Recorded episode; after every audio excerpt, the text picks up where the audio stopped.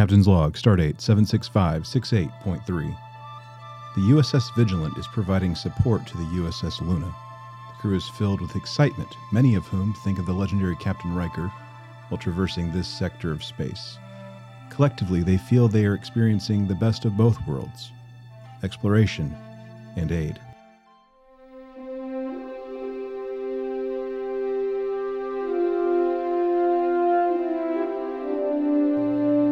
This episode of These Are the Voyages is dedicated to Captain William T. Riker.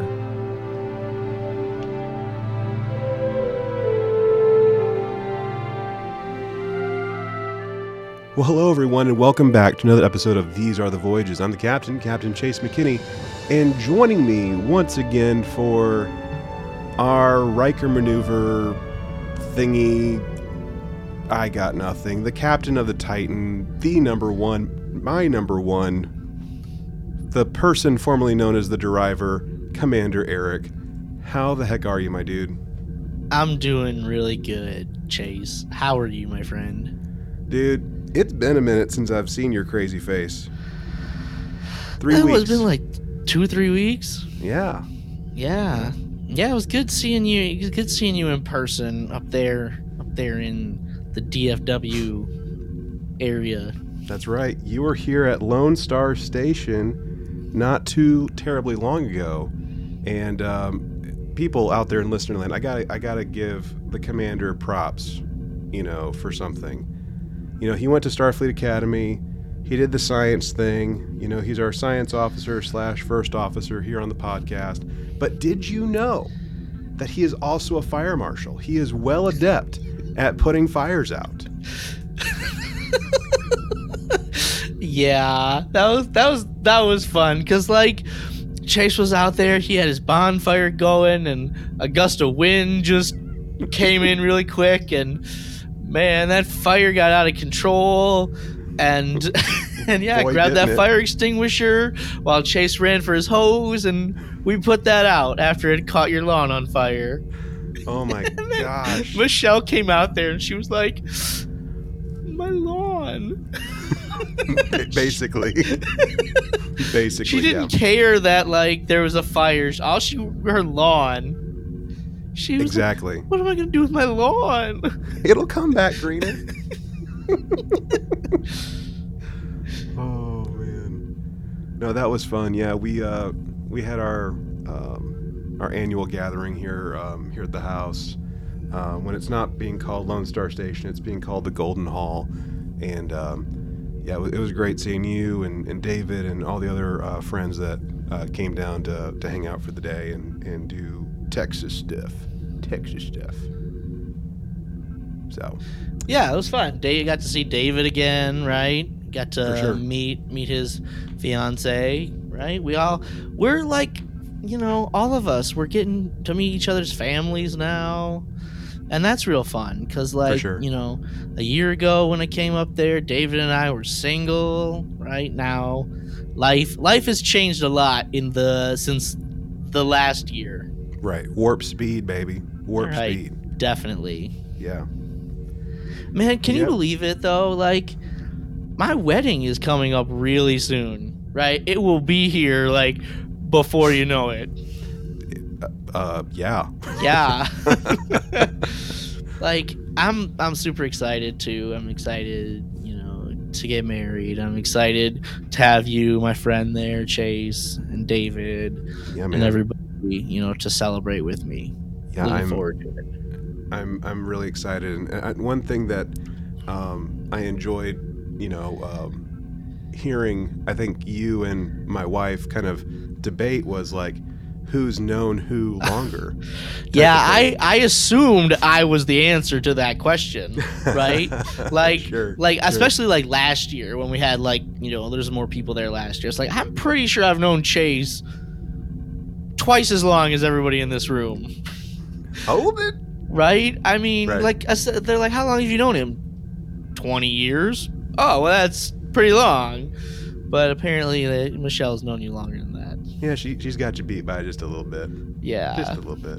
Just a little bit, I guess. Yeah. But it's it's going to be pretty cool. You know, like, there's not too many people that I can say, like, I've known this long, right? Mm-hmm. Like, yeah. you and, like, a few others, um, that I, I can still call, like, an actual friend, like someone I could actually, like, call or text or, you know, do something with, you know. Definitely, it's a little yeah. challenging, you know, with you being, like, four or five-ish hours away, but still, yeah. like, doing this, like, we're still in regular contact, doing... doing life together for the most part. So it's really cool having, like, that full circle moment where we met basically as, like, freshmen in high school, and now here we are, like, meeting each other's spouses and just getting old, doing old yeah. people things together. Doing old people things together. That's yeah. right. Yeah. You know, where do the years go? You know, the years start coming, and they don't stop coming. Let's go. Bring it.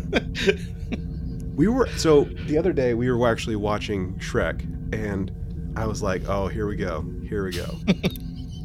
Just hearing All Star and then hearing um, I'm a Believer there at the end. I was like, I'm in heaven right now. I'm in, like, nineties kid heaven right now. Yeah. Yeah. Good stuff. Good stuff from back in the day. Do you know that Steve Harwell is no longer the frontman for Smash Mouth? Really? Yeah. Because I know their the guitar player, I don't know his name, who was also, like, the primary songwriter. He left several years ago. There's only one original band member left, and I think he's either the, I think he's the bassist. Okay. But, um, but yeah, like, about a year ish ago, I want to say maybe close to two years ago by now, um yeah like they had um Steve Harwell step down as the, the front man, and um they have this other guy who does a pretty decent, like, Steve Harwell sounding voice, which is great, but okay. it's it's not Steve Harwell. It's not the same. It's not no. the same. Back in the day, um I don't know if you ever knew this about me, but, like, there would be, like, people that would, like, you know, like, you know, that would just say, like, you know, you, you look like Steve Harwell, because, like, at the time, like, I only had, like, a little soul patch kind of thing going soul on. Patch. Yeah, like, I had, like, this, this kind of thing going on. I didn't have, like, the other stuff, and um, and I think my hair was, like, a little shorter too. So, like, I kind of had, like, a Steve Harwell kind of vibe. I would get that and Elvis were, like, my two, like, celebrity comparisons the most. I've never really seen the Elvis thing, but I'm like, whatever, man. I don't see the Elvis, no. No. But I'm like, whatever, okay, cool, go with it. Who have been your, like, celebrity comparisons? Like, you look like... I, I honestly, I don't think I really ever get many celebrity comparisons. And I don't, I don't honestly think I look like anybody. You look like Eric. Yeah, I'm talking about celebrities. Like, I am not a celebrity. What about, like, if you put, like, a little fedora on, like, you, like, doing, like, the whole Heisenberg thing? I, I've done that for, for Halloween, right? I have the, it's not a fedora, it's called a pork pie hat. My bad. Right? And then I put on the, the sunglasses, and I shave down to just the goatee, right? Mm-hmm. Definitely. Mm-hmm. I've definitely done that for Halloween. People are like, yeah. He's here! That's him! What I wanted to do is I wanted to, like, walk into, like, the chemistry teacher's classroom dressed like that, right? Oh, shoot. You know, I'm the math teacher, right? And, you know, but we could never work it out. Oh, man. Man, oh, man. Well, I guess, um, like, you know, we've been talking about, like, you getting married, like, you becoming an honest man here pretty soon, but um, it's been three weeks, basically, since you and I got to...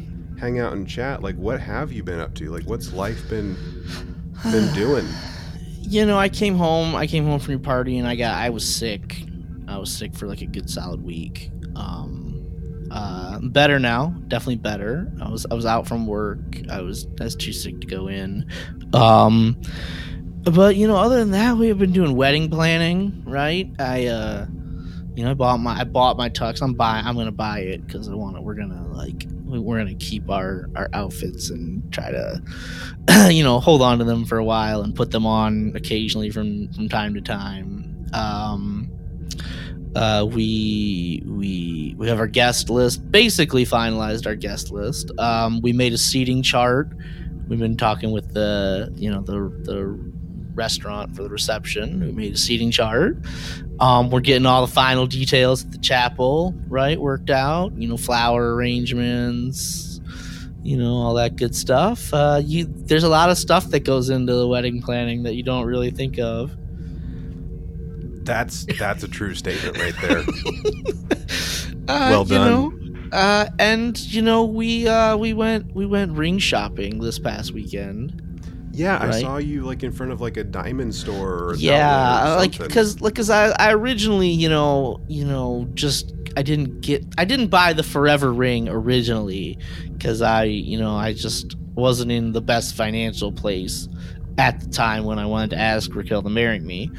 So we we went. We were just supposed to go find the right size because the ring I got her wasn't quite the right size, and the ring I have isn't quite the right size. So we're like, we're just gonna go to a jewelry store, and we're going to get our ring size, right? Get our fingers, like find out what size we wear. Which turned into, hey, while we're here, why don't we look at the displays, right?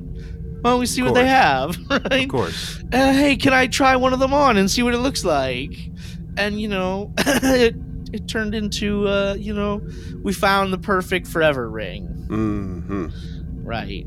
You know? Mm-hmm. And so that's that's special. Very good. Very good. Yeah. Now, did, I'm, I know I'll see it whenever I'm there at the thing, but, like, are you getting, like, an is it, like, an extra band or is it, like, an enhancer?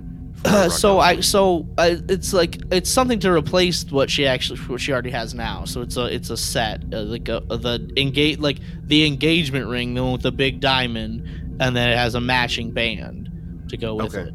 Yeah. Right. So it's it's a whole new set, right? And they have to make the they didn't actually have the wedding band part made, so they had to they have to make that custom. Gotcha. To match perfectly the ring. Gotcha.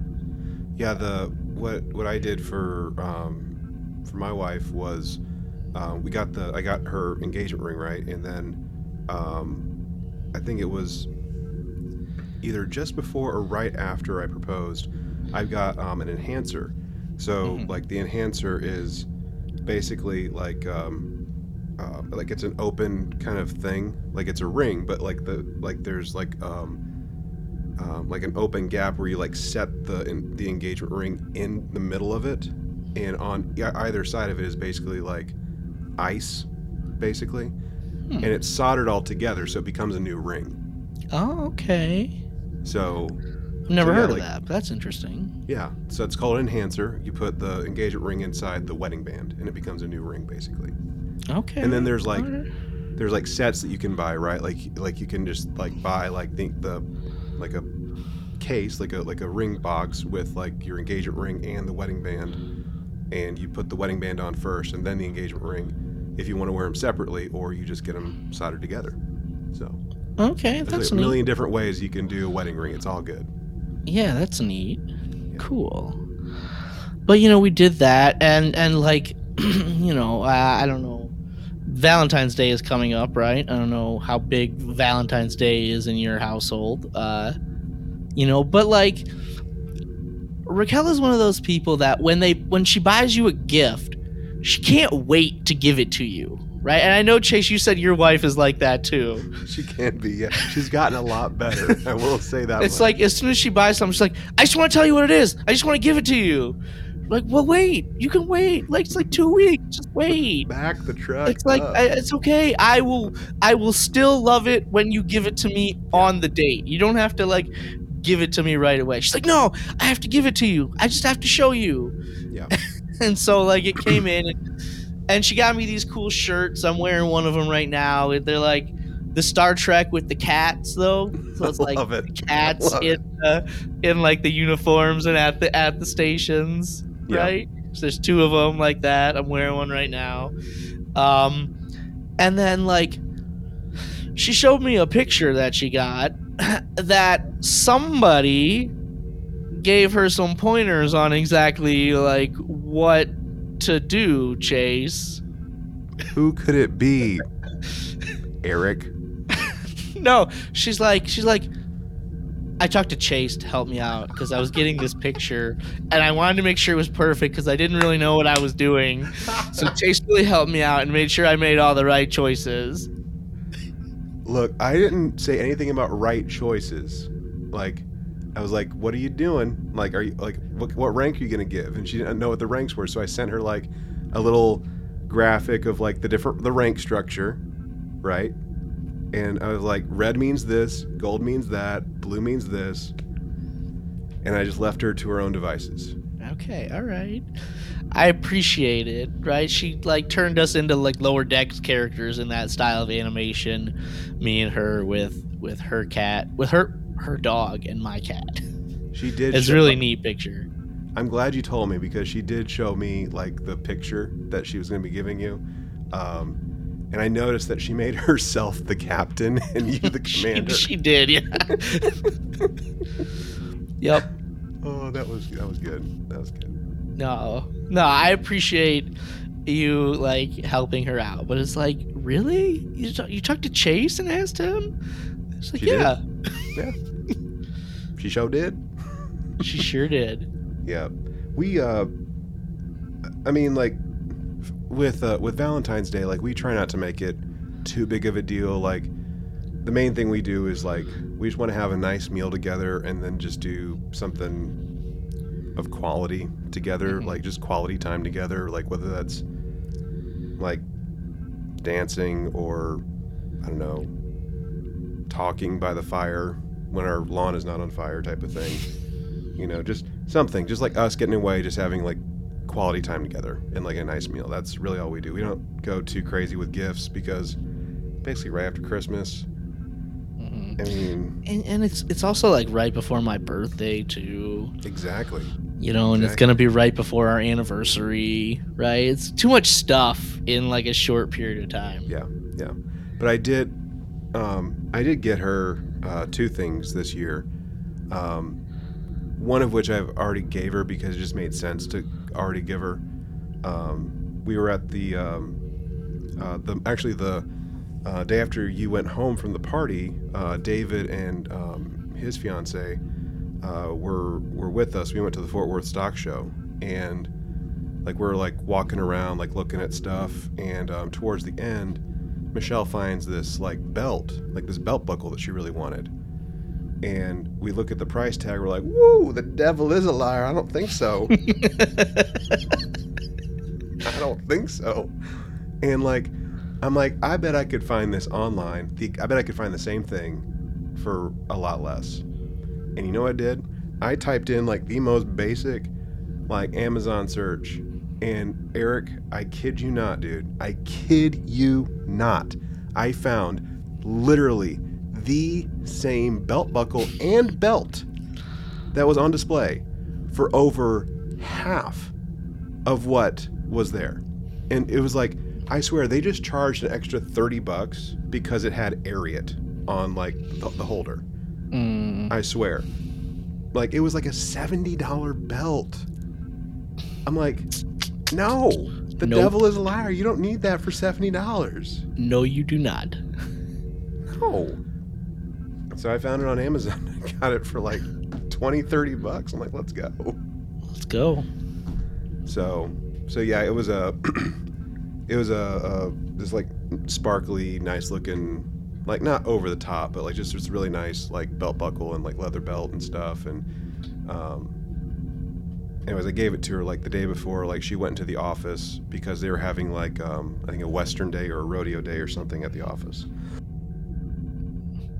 Okay. So yeah, like I said, it just made sense.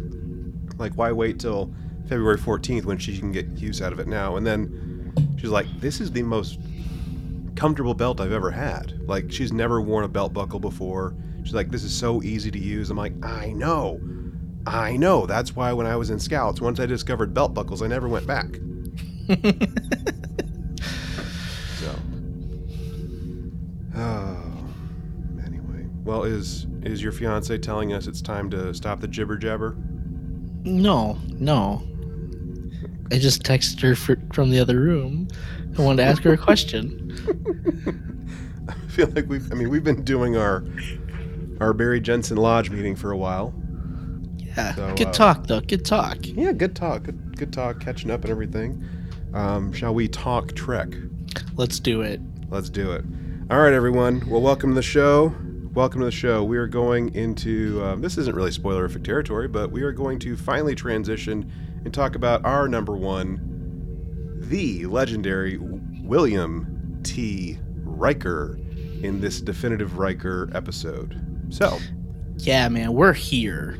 Like, we are here. Guys, look, Eric, people Three years ago, three years ago, that I, I, I had this idea, hey, to kick off the premiere of Star Trek Picard, a new series, let's do the Best of Picard or Definitive Picard, whatever. What do you need to know to, you can't watch the entire series? Pick a few episodes. Watch these, you'll be all set for Star Trek Picard. And that turned into, hey, let's do all the captains. Took us a while to get there, but we got there last year. We got through we got through them all. We just did Archer not too long ago. That's right. Go and now here we are. Episode. Here we are. First officers. That's right. And and I think what I, I even said to you not too long ago is like, hey, we got the Next Gen crew back together for this upcoming season, and it looks like Riker's going to be like doing a lot of stuff. So let's start off with Riker. Yeah, makes sense. Which we started out with Picard last time, so I think we're going to end up doing probably Riker, Spock, and then so on and so forth, depending yeah. on how we're feeling, I suppose. Yeah. But hopefully it won't take us another three years. Hopefully we, yeah, it won't take us three years to get through the first officers. Goodness. I mean, we did three of the captains in the in twenty twenty-two, right? We did, yeah. Mm-hmm. That was. Hey, we I, recorded the Kirk episode at your dining room table, I believe. We did. We did, yeah. That yeah. would have been... twenty, what was that? twenty? Late twenty twenty, wasn't it? Yeah, like December twenty twenty. Whew, goodness. Yeah, that was a long time ago. Man, bud.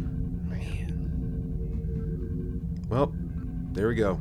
There we go. There we go. And I remember you're like, where do I look? Do I look at the camera? Do I look at you? Do I look at the camera? Do I look at you? Oh, man. Okay, well, just like we, we started off with... um. Uh, with Picard and like move through all the captains, we're going to eventually get through all of them, and uh, we are feeling quite ambitious, and um, I think the plan is to get through all of them this year in twenty twenty-three. Um, fingers crossed, toes crossed, everything crossed, um, type of thing. So um, Riker, William T. Riker, first officer to uh, Captain Jean-Luc Picard of the seventeen oh one D Enterprise. Um, this guy, there's there's a lot to be said about him. Um, there's a lot of episodes where he ends up taking front and center throughout the seven season run of uh, Next Gen. We are not going to get through all of them by any means. Only a short list. But um, kicking this off, um, Riker has a, a very very soft spot. Um, in my heart, mainly because I have a, a similar-ish build to him. I have facial hair, so he's really easy to cosplay. And um, I just generally like Jonathan Frakes as a person and as an actor. Um, mm-hmm. So I think that's like a pretty softball starting point. Yeah, I, I mean, you know, it, it, Riker's a great character. Um Along yep. with uh, along with Picard, he's the only person to appear in every episode of The Next Generation.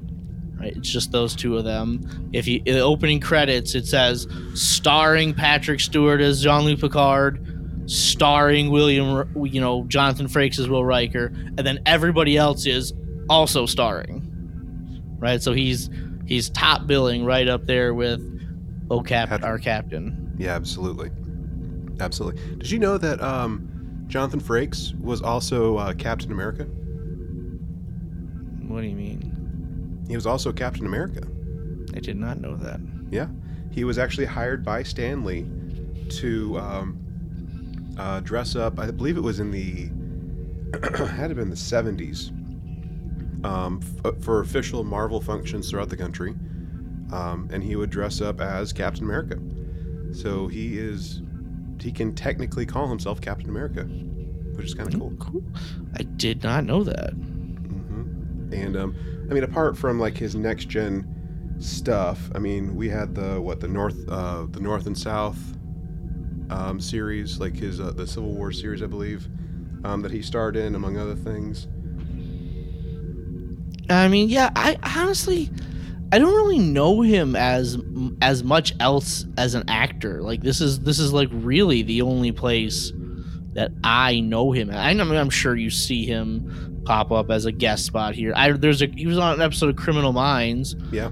Um, he played some kind of psychiatrist. I have can't tell you anything about that episode, but I know he was, I know he was in it.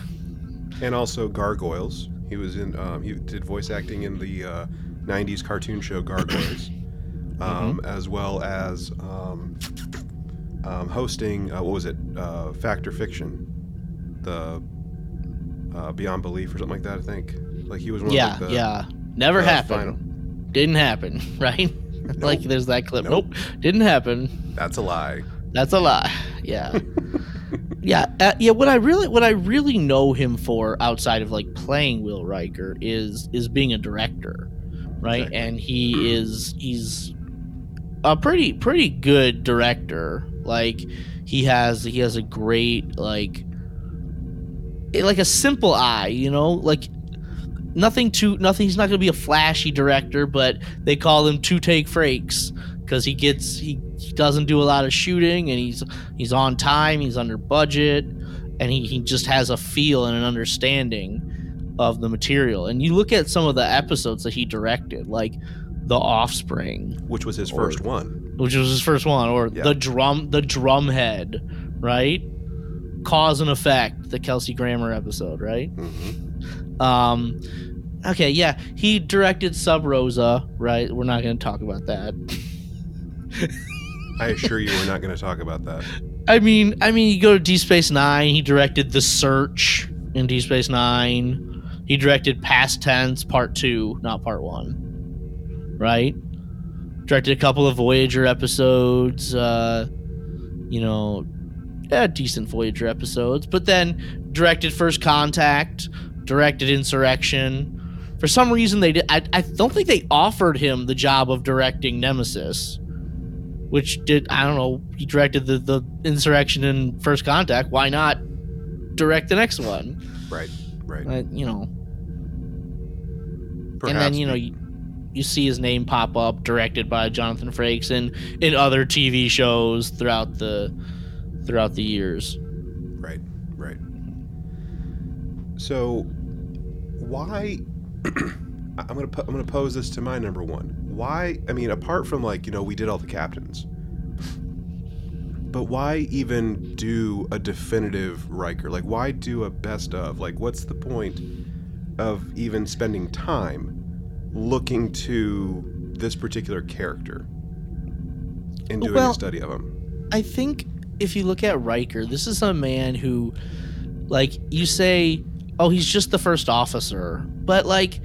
This is a man who, who he is a captain in, in everything but rank only, right? Like he is, he has that ability to just turn it on and like be in charge, take take command of a situation, um, just knows the right thing to do, right? Has a, has a a great moral high high ground. The character is just great moral character, but then he's also fun, like you know. So a lot, you know, we're not into Deep Space Nine being like off duty a lot as much as they are there, but we get to see he's got a charisma to him and he's got this this gravitas. Like if people just enjoy people, you can tell in universe people really enjoy being around Will Riker, and and he's he's just a fantastic character. one hundred percent. And I think the. I think another thing to kind of add is that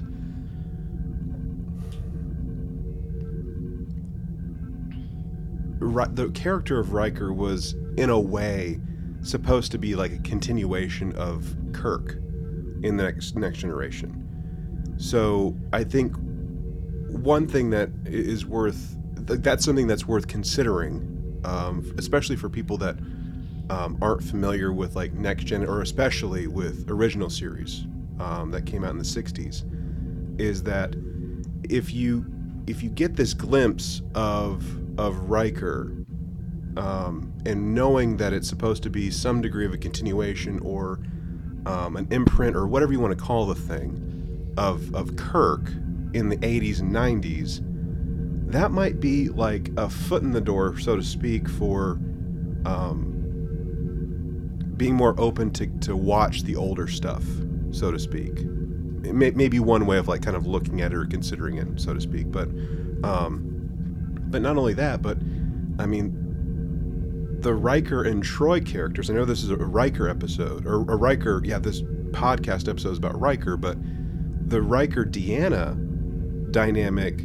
was originally supposed to be like Star Trek Phase two, which ended up being the motion picture, which is where we had like the um, Decker and Ilea characters. Like those are like the parallels, like those are like the clones, so to speak.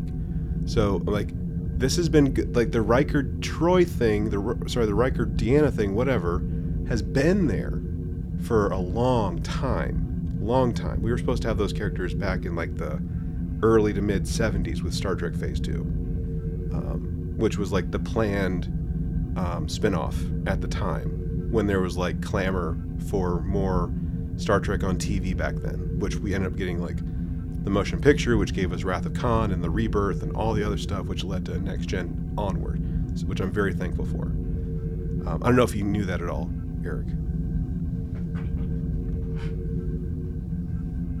I, look, I know a thing or two because I've seen a thing or two. We are farmers. Or is that nationwide?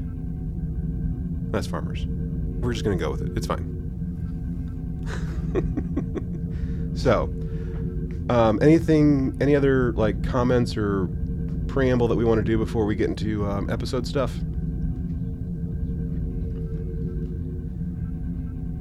Okay, so people in listener land, um, whether this is your first time uh, listening to one of these like definitive lists or not, um, per the usual, whenever we do uh, rankings or these kinds of lists, Eric and I do not talk about what is on whose list.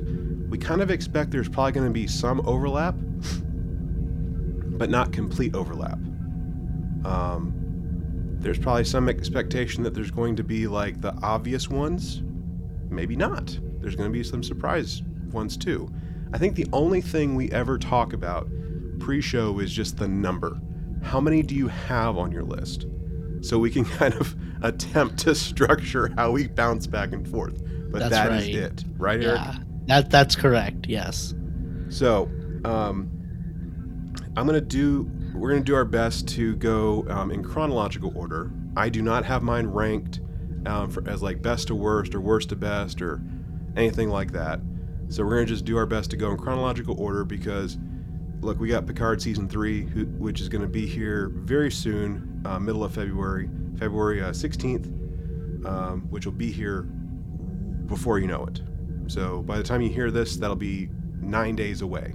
So you'll have nine days to potentially watch these, I don't know, probably twelve, thirteen, fourteen episodes that we recommend that you check out maybe. So, um, so here we go. We're gonna we're gonna get after it. We're gonna talk about Riker and what we think are some key moments for you to to check out in a Riker character story leading into Season three of Star Trek Picard. That's right. So, do we just want to dispense with the fact that he shows up in best in um in um um Encounter at Farpoint? Yeah, he's there. Okay. I, I mean, he's there. It's it's it it it's not really a Riker episode, but he does show up there. I mean, that's that's where everything starts for everyone. So that's the origin story for everyone, basically. Mm-hmm. So Encounter at Farpoint, the pilot for Next Gen. It's not on my list. I'm it's just, not on my list. No, it's it's but it's there because it's, it's there. The pilot. So mm-hmm. There you go. He looks, he's baby faced. He doesn't have a beard. Baby faced Riker, baby. Well, I mean, he doesn't have the beard, right? No, right. All right, man. Well, why don't you go ahead and kick us off in earnest? Okay. Well, I'm I'm trying to think. Like, uh, there's really nothing from season one that stands out to me, you know, as like a big Riker moment. Um, so I'm gonna jump into season two, and it is an episode called "A Matter of Honor." Okay. Okay. Okay. I. So basically, what happens is there's an officer exchange program, right? And so Riker volunteers to go be the first officer on a Klingon ship. So like different cultures can can see the way each other operates and runs their ship and gets a better understanding. And um, it's actually the this episode is actually the the impetus for like a, a story arc that will continue in season three and later on into season four. Um, this is a really good arc. You don't think about arcs really in the Next Generation, but it's there. And I, I just think this is this is one of like the the best of like the earlier episodes. Like we uh, season one and season two often get maligned, but I think this I would hold this up as one of the best episodes from the first two seasons. Okay. All right. So and, and yeah, okay, go ahead. go ahead. Go ahead. No, go, go finish your thought. I was just gonna say, and the reason why, like, I picked it as one of these best of Riker episodes is because I love seeing Riker, you know, take charge, take command. Right? It's always great to see him in the captain's seat or lead a mission and really take command and take charge. And and I love his attitude this entire episode. He's like, when Picard is suggesting it, Riker's like, I wouldn't mind the assignment. Picard's like, why? He's like, because no one's ever done it before. And you can see he's just, he's excited to do it. And then he gets over to the Klingon ship, and the Klingon captain is like, where are your loyalties? And he and he's like, he's like, I will obey your orders. I will serve this ship as first officer. Hey, and in an attack on the Enterprise, if we have to, I will die with this crew. Right? And so you see, like, hey, he's all in, he's committed there. And then, like, at one point he gets into an argument with the Klingon captain, and he's like, I'm I, I have an oath of loyalty to Starfleet and an oath of loyalty to you. To me, those two things are not in conflict, and I will not betray the Enterprise. And the Klingon captain's like, if you did, I would have killed you right where you stood. And so, like, he's standing up to the Klingon captain, but you can see, you can, you get the feeling that he really would, you know, go into battle with them. And then eventually there's a cool thing where he, like, becomes the captain of the Klingon ship. And, and I just really enjoy seeing that. Yeah. Yeah. Okay. And then, like, there's another great episode, great part of this episode where, like, they're in the mess hall, right? Or the Klingon mess hall. And one of, like, the Klingon females is looking at him. She's like, you're not very attractive, but I'll have you. and then and then and the one of the Klingon officers is like, um, they're wondering if you could handle them. And he goes, one or both? So he still got that, like, that charisma and sort of that That's ladies' right. man charm there. And, like, he bonds with all those officers, and they get a good chuckle out of that. And I, I think it's a great Riker moment. For sure. Was this on your list? Um, I had considered it, but no, it was not. Okay, all right. This was, dude, you have no idea how hard this was for me. Like, okay. You have Believe an idea. You. You, you probably have an idea, but... Um, I'm going to probably throw some curveballs at you that you are not expecting at all. Okay. Okay. Um, I'm, I'm ready for it. So here's here's the first curveball. And I think I had mentioned maybe pre-show or maybe the start of the show that um, I have some um, episodes that are together that maybe shouldn't be together, but they kind of are, type of thing. But they're like that through line that you were talking about, like with arcs, I suppose. Okay. Uh, where you don't get the payoff till a little bit later. So here's curveball number one for you. I'm in season one with this okay. one. Okay. Okay. We're going to the binars. Okay. So one one zero zero one zero zero one. All right. What number is that? One, I think, right? Well, convert binary to to to decimal. I, I don't know. Okay. All right. Explain this episode. Okay. So, in this particular episode, we have um, the binars, like this this um, alien species. They're called the binars, and they work together. They're always in pairs, basically. And there's work that's essentially being done um, on like the ship's computer uh, with like upgrades and stuff. But the thing, in, the, the Enterprise ends up getting like hijacked, basically. Um, but Riker is there. He's on the holodeck, just kind of hanging out. And um, he's kind of playing around with it, and this is still early on where we're like learning about like the, the holodeck for the most part. I mean, it's like mid-ish season one, um, but this is where um, he's in a jazz club, and he's like trying to find a companion, um, Minuet. He ends up creating this hyper-realistic uh, female companion, and it has like all the trappings of quintessential Riker, as far as I'm concerned. Jonathan Frakes and William Riker both play the trombone. They both love jazz. And this right here is just pure Riker, because he's like surrounded by all these things, including a beautiful woman that he falls over that like just can go toe to toe with him. Um, unlike some other women throughout the series that maybe don't. Like, this is just such a beautiful um, episode, I think, uh, when it comes to like, like, uh, like the beginnings of a character study on him, as far as I'm concerned. Um, and it's it had such it left such an indelible mark on Riker that um, it comes back to kind of haunt him later on in uh, what was it, Future Imperfect, which is in season four. Mm-hmm. Where we see the Minuet character come up again in this false reality. And Riker only knows that it's false because Minuet shows up as him and him having a child with her, more or less. Um, mm-hmm. And he knew that the reality was fake because of that. And like, what was it? The alien, um, Barash, I think, I think was the alien's name, uh, was like, but, but it was so real. To me it was, but I know it wasn't real, type of thing. So I think this, I mean, it's it's season one, and like there's there's not there's like some decent episodes in season one. Conspiracy, I love Conspiracy, by the way. Mm-hmm. Heart of Glory. Heart of Glory, yeah, that's another great one. Um, but I think I think you gotta I think you gotta have like the the Binar episode and and uh, Future Imperfect in there, in my opinion, with a with a Riker uh, character look. Okay, so you're you're including one one zero zero one zero zero one and Future Imperfect. That counts as one.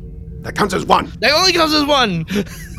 Yeah. I I did that. I hey I did that with Cisco. Right. I was like, these three episodes. That counts as one. Yeah.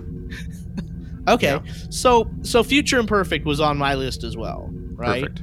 You know, I mean, it's a it's a season four episode, right? Season episode eight, yeah. Yeah, so yeah, it's a it's a it's a good episode, right? You know, definitely Riker centric, and he he's able to basically figure out the uh, the subterfuge that's going on, right? The like the two levels of subterfuge that are going on there, and he he does it really well. And then, you know, when he finds out who it is, he's like not he's not mad at this alien. He's like, hey, let's let's help you. Like, if you just come to us, we would have helped you right away. You didn't have to to go through all of this.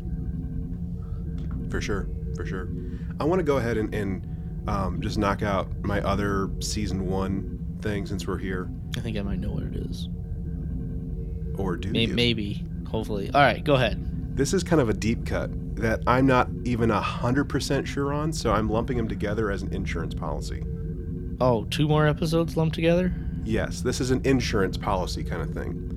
So okay. the thing the thing about Riker that every single, I think every single Next Gen fan knows about is what we lovingly call the Riker maneuver. Okay? The Riker maneuver, for those uninitiated, is the particular way, way that William Riker approaches and mounts chairs. Okay? He doesn't sit in them. He mounts them. Okay? And I I did as much as I can muster trying to find the very first instance of the Riker maneuver. Mm-hmm. And I have it narrowed down to, it's one of two episodes. So this is what I mean. And it happens in season one. It's either... See, I would not have or, guessed that. I would not have guessed that it happened as early as season one. Yep. It's either coming of age or conspiracy. And it's because there's it's Babyface Riker and it's Remick that where he does the very first Riker maneuver. So coming of age? It's either coming of age or conspiracy. It's either episode nineteen or twenty-four of season one. I can't quite pinpoint it, but it's there. Okay. Okay. So that's why it's on the list. The Riker maneuver had to be in Definitive Riker. Yeah, and do you know why Jonathan Frakes did that? Yeah, because he had a really uh, like a freak back injury, and yeah, it, it was became really painful injury. for him to just sit. So yeah. he had to get creative with how he would um, get to sitting, basically. So he would step over the back of chairs. Yes. Yes. Yeah, see, I thought when you said, hey, let's stay in season one, you were going to go to Angel One. Nope. Nope. Like, he's wearing that shirt. Deanna Troi just laughed. No, no. Like, I thought you were going to do some funny deep cut like that. No, I went deeper than that, man. Yeah, yeah, Riker maneuver. And listen, in Star Trek Insurrection, we get a different Riker maneuver. Right? Geordi's yep, like, yes, we, we gotta do. Call that the Riker maneuver. Yes, we do. Yes, yes we, we do. do. All right. All right. Well, I've done, I've done, I've done two of them. So get after it, bud. All right. So my next episode, I, along the same lines as what I was saying, I want to see Riker in command. I want to see him in that captain's chair. I want to see him making the decisions because he, he, you know, he's he's every bit. He is a captain in my mind, right? And so my next um, episode is peak performance. Still right at the end of season two. Mm-hmm. And I I yeah. really enjoy the heck out of this episode. Like they're I. they're conducting like a war game, basically to prepare themselves for the Borg, right, is what they say, because like we're so technologically inferior to the Borg that we're gonna take the Enterprise and we're gonna put it against a derelict ship and to see like how how we can do a war game and how we, we could we could compete. And um, the whole episode, this this I don't know what species they're from, but this guy who's like the strategic genius is just like oh, Rami, yeah. yeah he's just like putting down Riker the entire episode. He's like, are you sure you want to put Riker in charge? Are you sure about that? Like, you know, and he's just like, he's just putting him down constantly, constantly. And at one point, Picard is like, I need to talk to you because I need to know why you are disparaging my first officer so much. And basically the guy's like, he's too jovial, right? He's he's too carefree. And he doesn't, he's not serious about anything. And Picard's like, don't confuse style with intent. Only a fool would question Will Commander Riker's dedication to Starfleet and the men and women under his command. He is simply the finest officer with whom I have ever served. And the guy goes, we shall see if your faith is well-founded. The test is whether the crew will follow where Commander Riker leads. His joviality is the means by which he creates loyalty. And I will match his command style with your statistics anytime. And I just love how Picard just like he has complete faith in Riker and he is like not gonna let anyone put him down. Right. And and Riker shows his cunning and his ingenuity, right, with the help of Geordi and um and Wesley Crusher, right? Yeah. And he comes up with some good ideas and some good strategies to to really like get the upper hand at the beginning of the war game. And For I just sure. I really enjoy seeing him take charge there. True story. Yeah. Yeah. So, was this on your list? Peak performance? I thought about it. I thought about okay. it. Okay. Um. So this one has been on um, other lists, I'm pretty sure. Um, I'm in season two also with this. So I'm firmly out of season one, by the way. Um, this one, I don't know if you're going to expect this, but um, The Measure of a Man. Okay. Um, this is often cited as one of the greatest episodes of The Next Generation. And this is uh, primarily a Data Picard-centric episode. And the reason that I put this on here is because of the position it puts Riker in. And the, it, it, to me, it demonstrates not just the heart of Riker, but also his character. Like, not the character of Riker, but his character, his integrity, right? Like his his scruples, like that kind of stuff. Um, you he has to. Um, um, I always get it mixed up, but he has to be what, the defense attorney, basically. Uh, I I look I look at him more as like the prosecutor. Okay. Because it's it's like Picard is defending Data, That's and okay. Riker is like going on the attack. Right. Okay. There we go. So he's having to hurt his own friend. And, you know, like there's a point in there where he says, like, um, you can't get me to, you know, ar- argue that he's just a machine because I don't believe that. So to me, like, this is like a very important episode for Riker because it really, like I said, it gets to his heart. It gets to loyalty and like just how he's willing to do tough things um, that he doesn't always want to do, but he does it for the sake of his crew and the bigger picture. And it might be, it might not, like I said, it might be not seen as a Riker-focused episode, but I really think it's important as part of like the makeup of of William T. Riker. So, I don't know.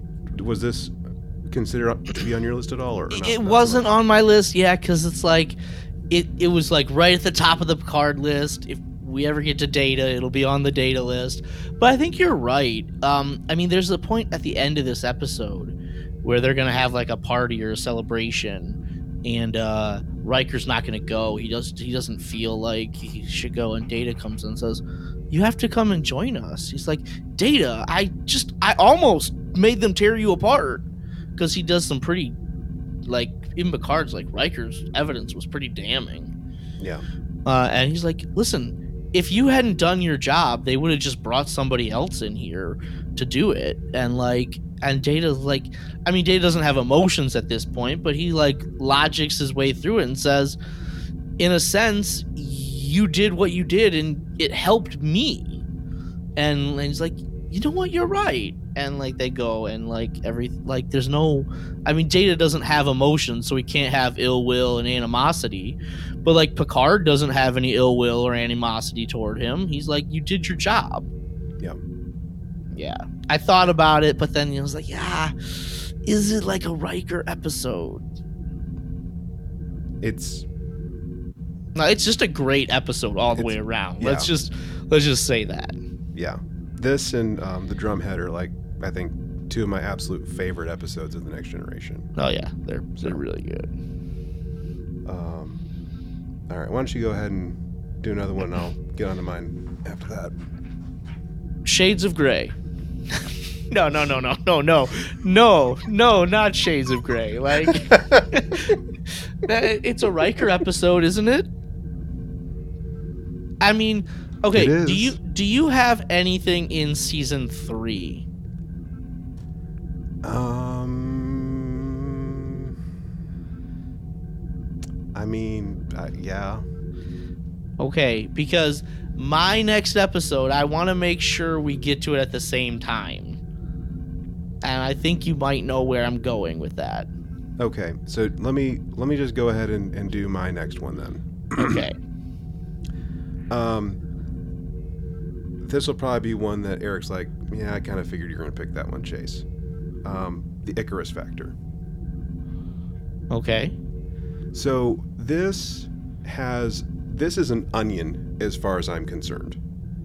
Um, with the Icarus Factor, we know in a sense that there's like some challenges with Riker and his family. And it's kind of been hinted at um, here and there, but we kind of get to see like some of the realization of that um, in this particular episode when Riker's dad shows up. But it's not just the dad thing that makes this an important episode as far as I'm concerned, because this particular episode becomes a recurring point through all of the rest of the Next Generation and even to the very end with Nemesis, because this is the point where the whole like, are you going to become a captain? Are you going to accept this command type of thing comes up. It's this will you, won't you kind of thing. And I know we kind of just unceremoniously like just like left off um, Encounter at Farpoint, but one of the things that's brought up in Encounter at Farpoint is just how quickly and how ambitious um, Riker actually is like for his career and like wanting to become a captain by a certain point type of thing, by a certain age, more or less. And the the thing that like um, I don't think it comes up in Icarus Factor, but it's like later on it's like, well, do I become the captain of like a little frigate in the middle of nowhere, or do I remain the first officer of the flagship, right? So I think this is really important because you re- you get to see these these little beats of like will he, won't he become a captain like at the back of his mind throughout the entire series and the movies. And that's important. And so are the family dynamics. So that this is a really important episode from that vantage point for understanding Riker. No, yeah, I I get that. I, I often gloss over this episode because I don't think it's a particularly good episode. Like, it's it's very odd. Like, Riker's dad comes, and there's this B story with, like, Worf. Like, there's some ritual in the holodeck that's like there's so it's it's so it's disjointed, so I, I don't think of that episode all that often. Sure, sure. Yeah, but I, I, I, I the point you make is a very strong one right there, definitely. Sweet. All right, I'm gonna go there right now. Okay, you do it. I'm gonna get there, and I'm gonna go to the end of season three, beginning of season four. Let me guess. And that's.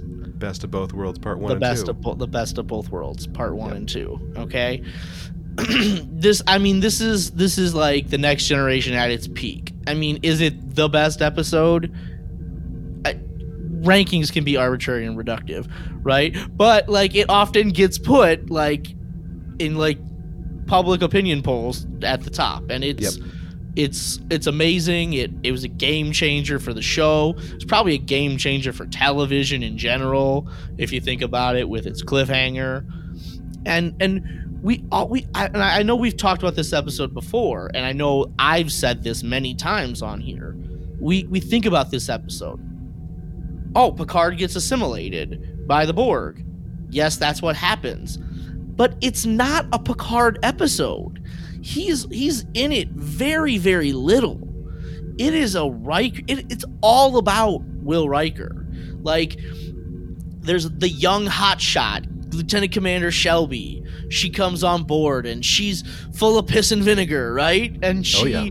Oh, yeah. She's going to step over people and kick them out of the way and punch them when they're down to get where she needs to go. No one can stop her.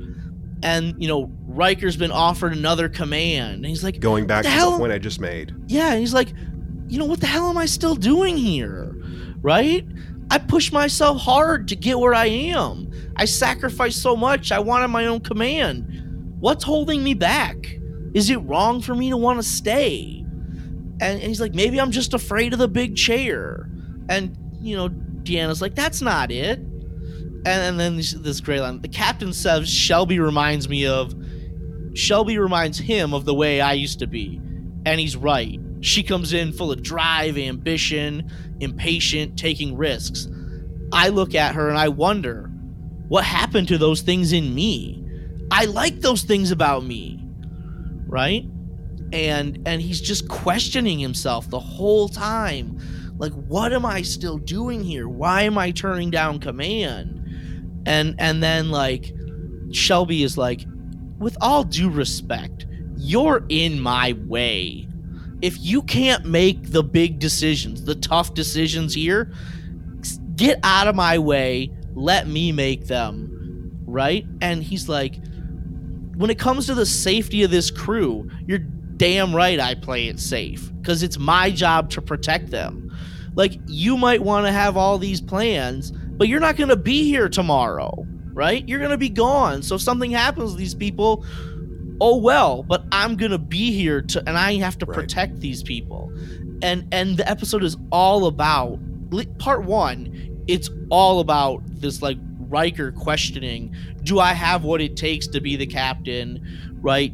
Can I make the tough decisions? Why am I not accepting a promotion? Yeah. And then, like, you get into part two, and, and part two is a little bit different because it's more, like, action-oriented than part one because they have to now rescue Picard. Right. But it's it's still, like, what I've been going to with my episodes, it's Riker. He has been given a field commission, and he is now Captain Riker, and he's got four pips on his uniform, and he has to make the tough decisions, right? And he, there's this, like, Guinan comes in there, and it's like, like... Captain Jean-Luc Picard wrote the wrote the book on how to run this ship, and Guinan's like, well, if he wrote the book, time to throw it out because the Borg know all that stuff. And, like, Riker then comes up with, like, I'm gonna use the knowledge that Picard knows against him to come up with this other strategy so we can defeat the Borg. And he's like, yeah. he's like so comfortable in that center seat being the captain, and it's yeah. just it's a fantastic it's it I mean, there's a reason why it's it's has the reputation it does. And one hundred percent. And, like, Riker is amazing in this episode. Yeah, these I two episodes I couldn't say it any better than you just did, and I'm not gonna try. You you hit it right on the head, dude. And and I'm sure this is on your list. That was the next one on my list, actually, so okay, that's why I timing. Didn't want to, like, just gloss through season three. But, I mean, I was looking through season three. It's like, there's really not much in season three. Right, right. But I will say, when you watch these two episodes, don't just watch these two episodes. Watch the next episode as well, right? Mm-hmm. It's a three-part It's a three-part episode. Watch the next part as well, Family. Family, right? Yes. If you yes. want the Picard storyline from, from this, watch the next episode. Yeah, yeah. Um, well, since we're we're here now in season four, basically, um, I'll go ahead and, and just knock my, my next one out. Um, I'm gonna go with uh, with First Contact, the first episode. Contact. Yes, First Contact, the episode. Um, so, fun episode, right? It's basically like reverse um, First Contact, uh, more or less. Like, we are now the aliens.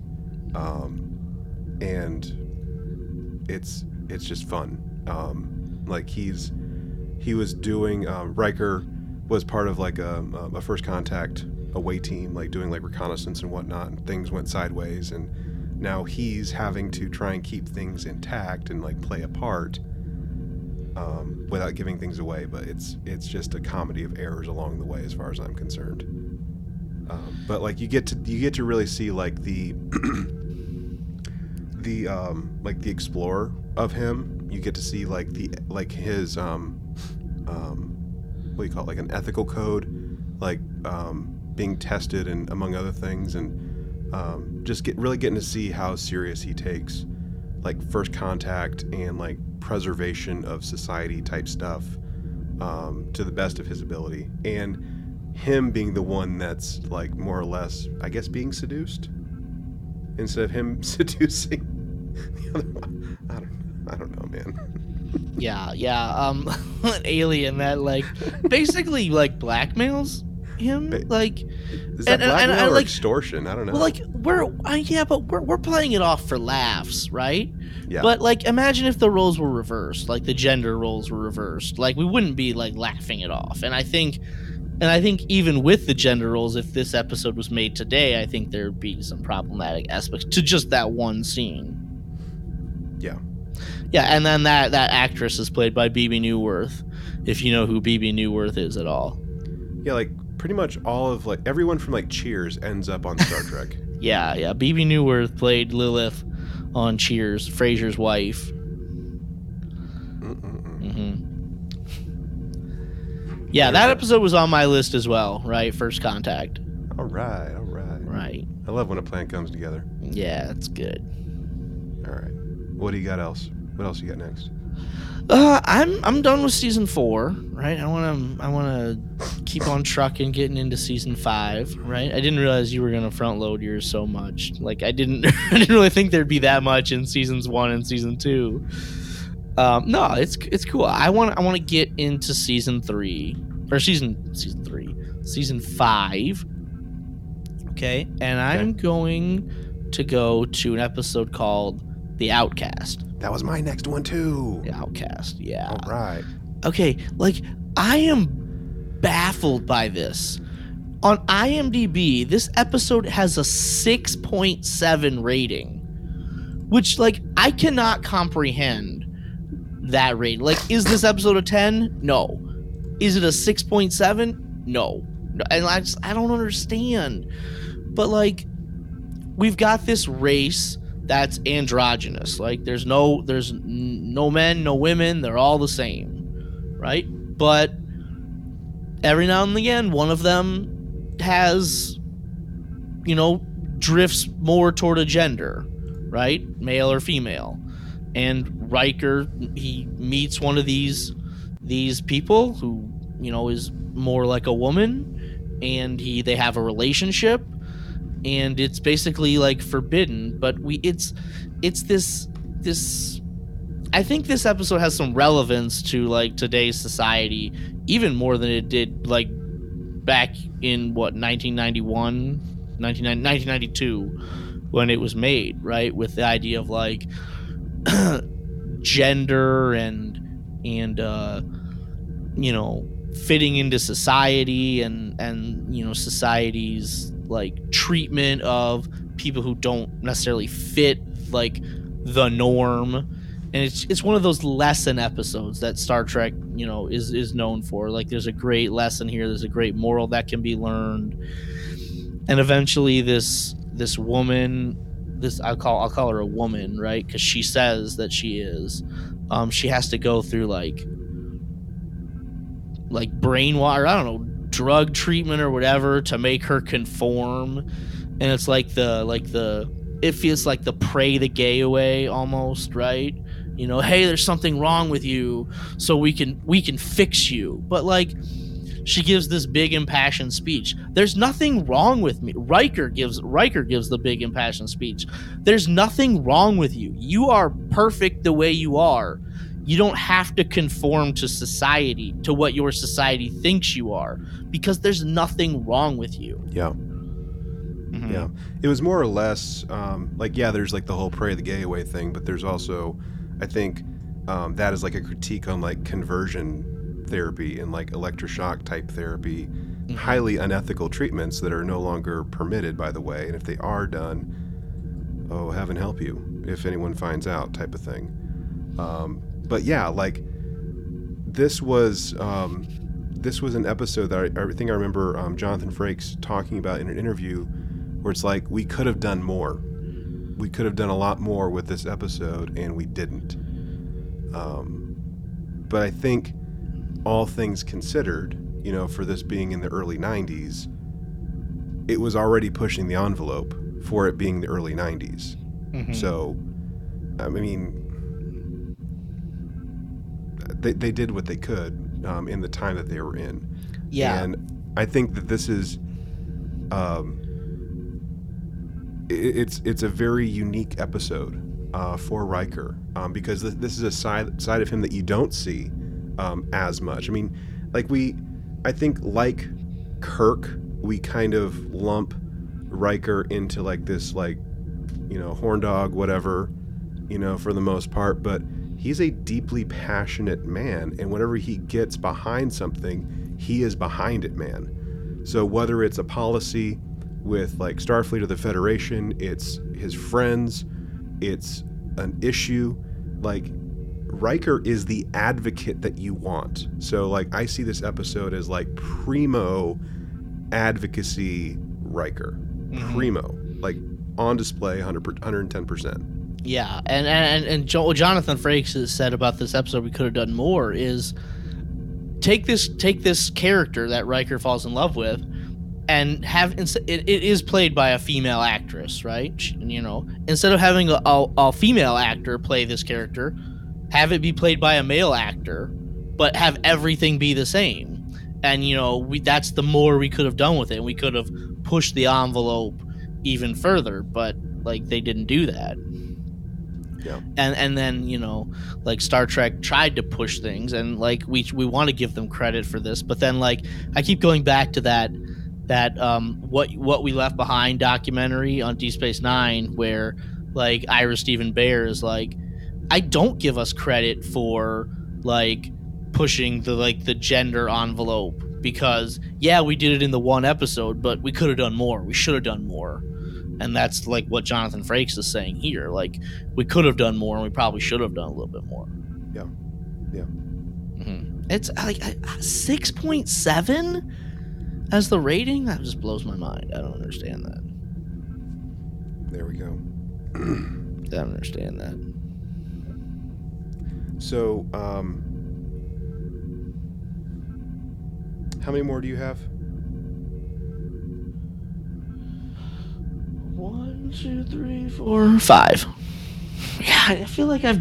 How do I have five left? I feel like I've done too many already. See, I have one, two, three... Six. Okay, all right, all right. Why don't you go next? Okay, let me just go ahead and... I'll just do two, and we'll keep on going. Okay. Um, all right. So, um, I am um, in season six at this point.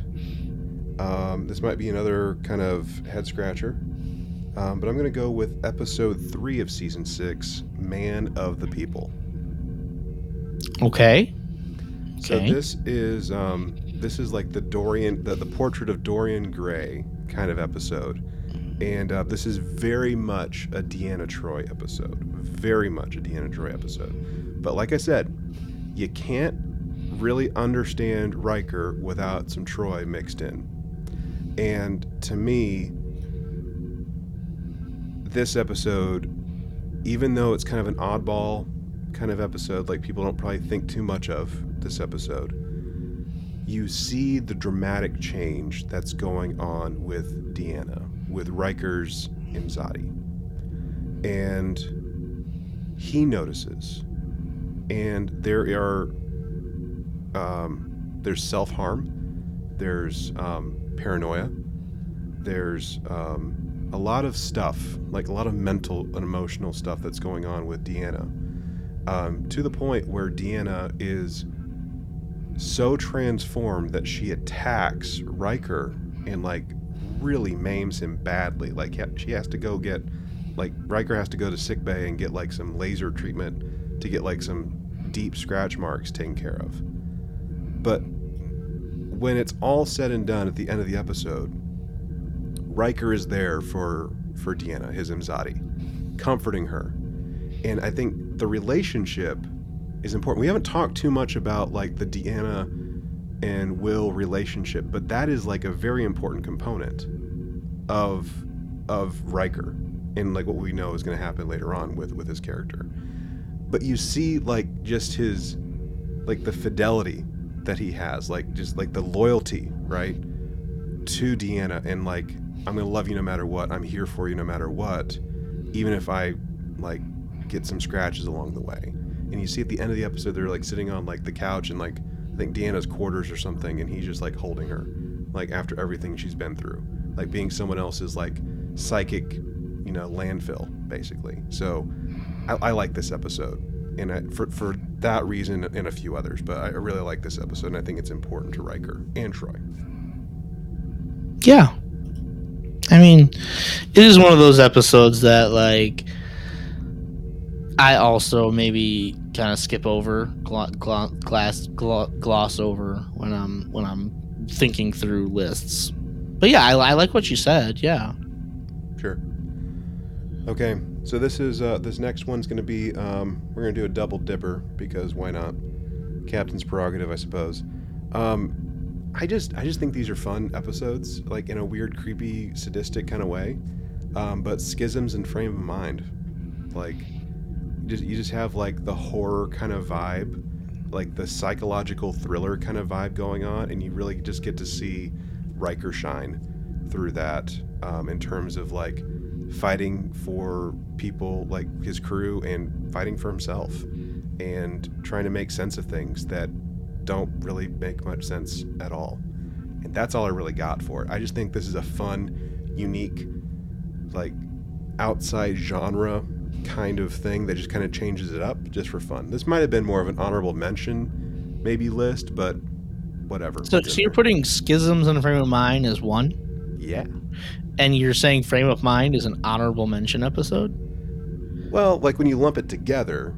Oh, yes. okay. Okay. Because if I'm ranking these, Frame of Mind is like at the top of the list. Sure. Sure. Maybe not number one, but it's right. But up if you're there. But if you're putting it together, like as right. like as like a psychological thriller, like with Schisms, yeah, it's it's like a. Okay. Anyway. Yeah, these are like the Star Trek Goes Twilight Zone episodes. Exactly. Right, Schisms. I believe Schisms was like we did Spooky Trek a while ago. Boy, didn't we! And I think Schisms was like we counted them down, and I think Schisms was like number two on the list. Yeah, that was some.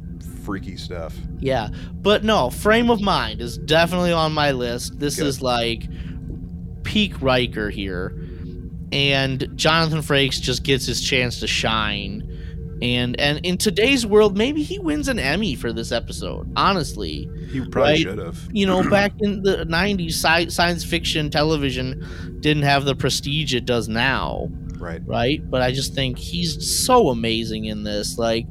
And the idea that you can't trust your own mind, like, is terrifying. You know, so as a mental health professional, like, Chase, I know you True can story. Understand, like, I cannot trust your own mind.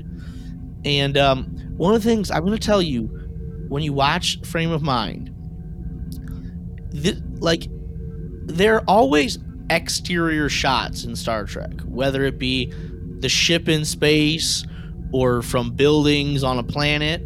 Or something, there are always exterior shots. But watch Frame of Mind. There are no exterior shots in the entire episode. Hmm. And that's how you know that what you're seeing is not real. And that's that's across all of Star Trek. If you're if we're trapped in the holodeck, or we're trapped in a mine palace, or something like that, yeah. There are no exterior shots. And and go like watch watch Frame of Mind, like with the close eye, you're not gonna see anything. Maybe watch ship in a bottle, ship in a bottle. You're not gonna see any exterior shots. Watch um the the um O'Brien in the prison mine palace episode, right? You're not gonna see any shots of the outside of of Deep Space Nine. And it's just a little clue. They're like trying to clue you in. Hey, something's not quite right here. Hmm. I've, I've heard you mention that, but I forgot like the nuance of it. So thank uh, you for that. And then and then I love the end of of of that episode where like he's he, Riker's finally free and he's exhausted. Like go get some sleep. And he's like, no, there's one thing I have to go do. And he has to tear down the set right away. So he's literally tearing down the walls. Right as the episode ends. That's good. That's good, dude. Yeah. I mean, it's just it's just a fantastic episode of Star Trek, and I was confused as all get out the first time I saw it. I think I was too. Yeah. What is going on here? All right. Um, I'm at the end of uh, season six. Okay, I'm I'm I'm in season six, and I'm gonna back up a little bit from Frame of Mind and go a little bit earlier in season six. Okay. Which which also might be surprising for you, considering some of the things I've said about some of your choices. And I'm gonna pick Chain of Command. And I I'm specifically gonna pick. I'm specifically gonna pick Chain of Command Part Two. Okay. Not Chain of Command Part One, because, you know, it, like, there's not a lot there. But Chain of Command Part Two, to me, like, this is like this is a Picard episode, right? It's remembered as Picard getting tortured, and, you know, him standing up to, and fantastic scenes. There are four lights. Right. Right. Um. But when we're back on the ship, on the Enterprise, you know, Captain Jellicoe is taken over, and Captain Jellicoe often gets kind of poo-pooed, right? People don't like him because he he wasn't Picard. But, like, Captain right. Jellicoe is not a bad captain, right? I think, like, the people on the ship were just used to the lax style that Picard had, and right, just they, it's just different command styles. That's all it is. It's a different command style. Yeah. But, like, Riker and him butt heads the whole time. Eventually, you know, Jellicoe doesn't think very highly of him. He's like, I can see why he's still a first officer and not a captain. And Picard's like, he's been offered a command multiple times. Like, he's a good officer. And Jellicoe eventually relieves relieves Riker of, of his duties, right? You're not my first officer anymore. I don't want you anywhere near here. And and they're like, they're, there's this scene. It's like, Captain Jellicoe's says, let's drop the ranks for a moment. I don't like you. I think you're insubordinate, arrogant, willful, and I don't think you're a particularly good first officer. And then Riker goes, well, now that the ranks are dropped, Captain, I don't like you either. You are arrogant, close-minded. You need to control everything and everyone. You don't provide an atmosphere of trust, and you don't inspire these people to go out of their way for you. You've got everybody wound up so tight. I don't think you're a particularly good captain. And I love the way he stands up to Captain Jellicoe there. one hundred percent. Like, and and then there's another point when, like, they're negotiating with the Cardassians, and we've just found out that Picard has been uh, is a hostage. But in order to, like, have him pr- be protected, they have to admit, Starfleet has to admit that he was on an official mission, right? And they're not willing to do that. But but but Riker's like, you have to admit that this was an official mission. Captain Picard will be granted the protections of whatever the con- I forget the name of the convention, like, on, like, prisoners right. and hostages, and and he will get the protection of this treaty. And he's like, he's so forceful, and he's like standing up to Captain Jellicoe there. And I, treaty I, of Algernon, really, is that what it was? What? Wasn't the tre- was it the Treaty of Algernon? No, that was that was the the cloaking thing. That's right. That's cloaking. Uh, I yeah. can I can I can try to look it up. No, but just keep um, going. Keep going. You're good. Anyway, just the way he stands up to Captain Jellicoe there, it's just I, I just it's really impressive, and I like the fact that he's not just going to let himself get pushed over. Yeah. Right, and it's like it's a little oddball choice because it's not really a Riker episode. It's much more of a Picard episode, but yeah. I just I just love the like the the way Riker stands up for himself and stands up for the captain and the rest of the crew. Yeah, and I had I had thought about I seriously considered uh, the Chain of Command story as um, a potential uh, Riker inclusion, um, but I remember you and I we've had conversations multiple times throughout the years about, like, Riker in this in this particular storyline, so, like, I've just I, I can see it going either way, like, for being on or off the list. So, mm-hmm. um, but yeah, excellent points, and yeah, like it, it like Jonathan Frakes really gets to to have have some good fun, um, especially in, in part two of Chain of Command, um, like in, in going up against Ronnie Cox as Captain Jellicoe. I mean, it's it's good stuff all around. Mm-hmm. Um, okay, you want to predict the next one on my list? I'm I'm pretty confident I know what the next episode on our list is, because I'm pretty sure it's the same episode for both of us. Okay, on three. One, two, three. Second, Second chances. chances. Boom. Boom. All right, so tell me about second chances. So this is the uh, the transporter malfunction episode, among others, because there's never, ever a transporter malfunction. Um, this is like the episode where, you know, you have the opportunity to to literally look at the person you used to be, right? And um, there was um, a particular um, issue that happened uh, with a, a particular storm that took place during an away mission um, years prior with uh, with with Riker, and um, it ended up creating a transporter duplicate that we are finding.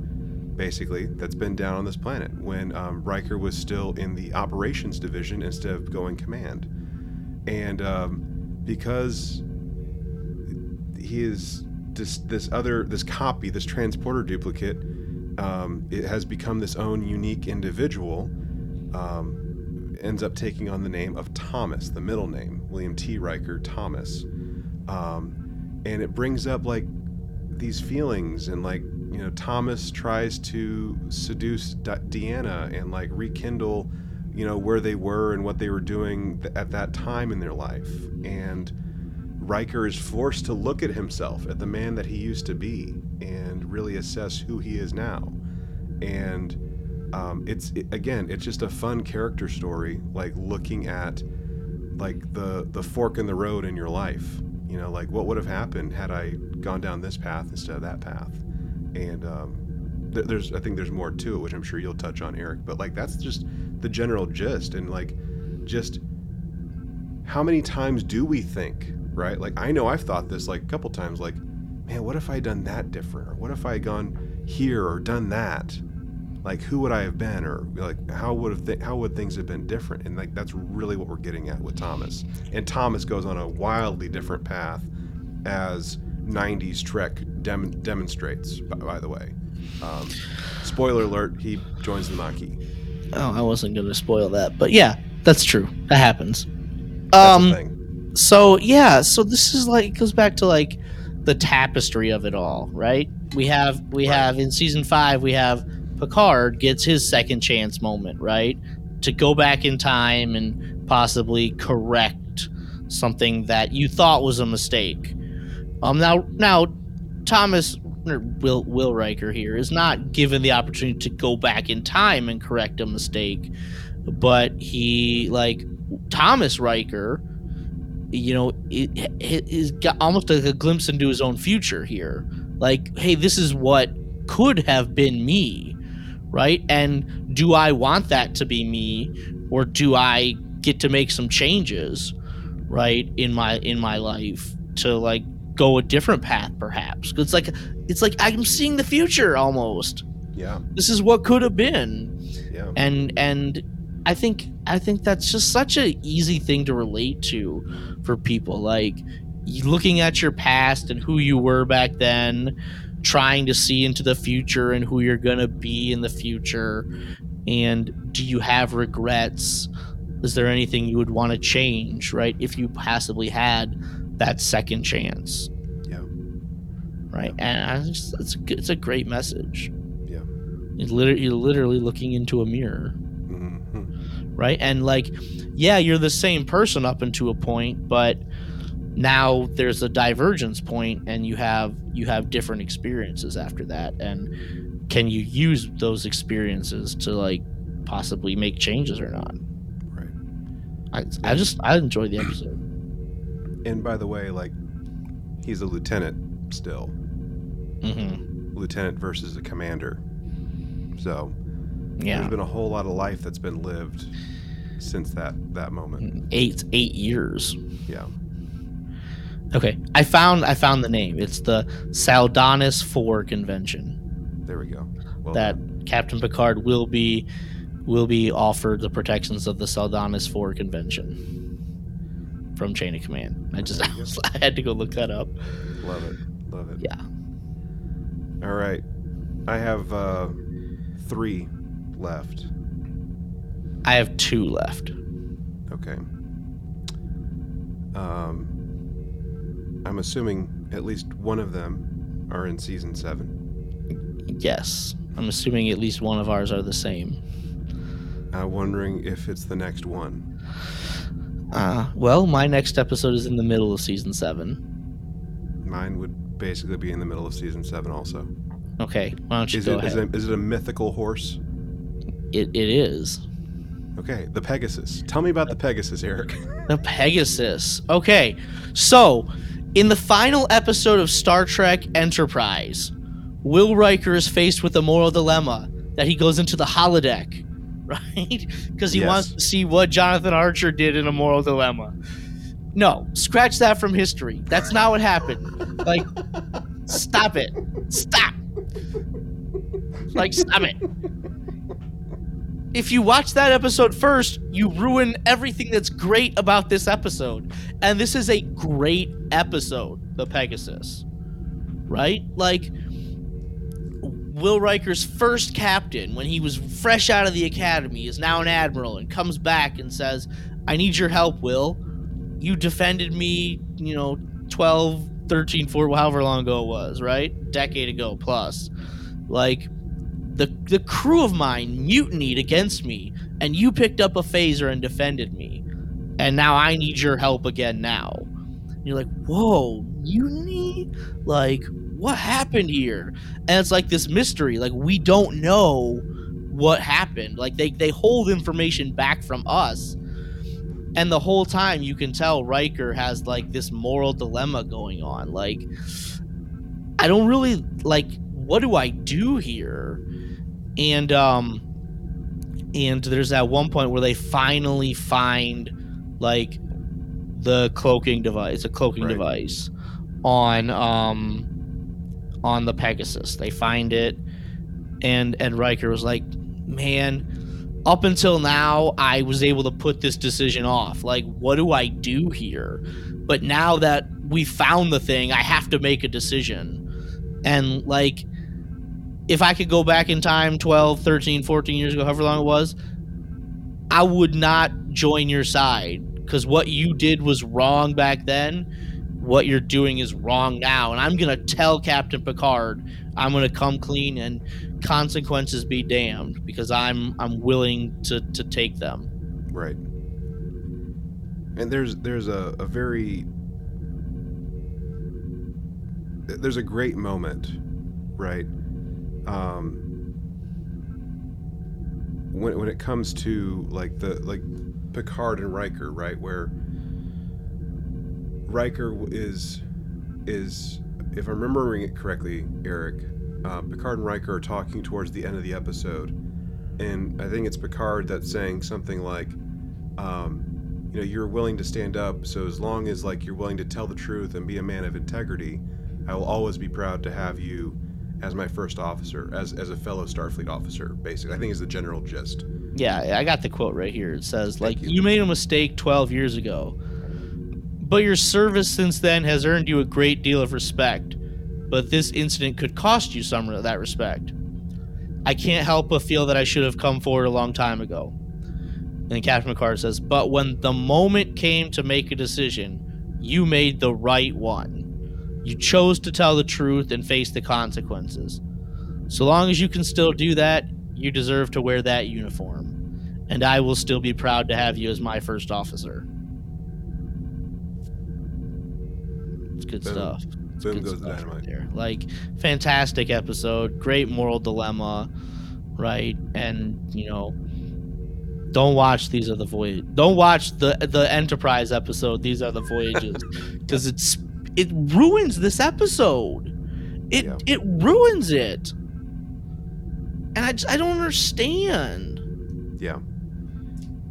For anyone that hasn't watched this episode, by the way, and you're a, f- a fan of Lost, um, the guy who plays um, uh, John Locke, Terry O'Quinn, is our um, Pegasus captain, later Admiral, mm-hmm. um, in this episode. Yeah, and Terry O'Quinn is in around a lot. He's in several ep- X-Files episodes. He's in oh, yeah. the X-Files movie, the first movie, not the second movie. He, he's, he's around. Terry Terry Terry Terry Quinn. I'd say that I mean I mean to me I'd say like apart from this episode, like Locke on on Lost is like the most popular one to me, at least. Yeah, he won an Emmy for his yeah. role on on yeah. Lost.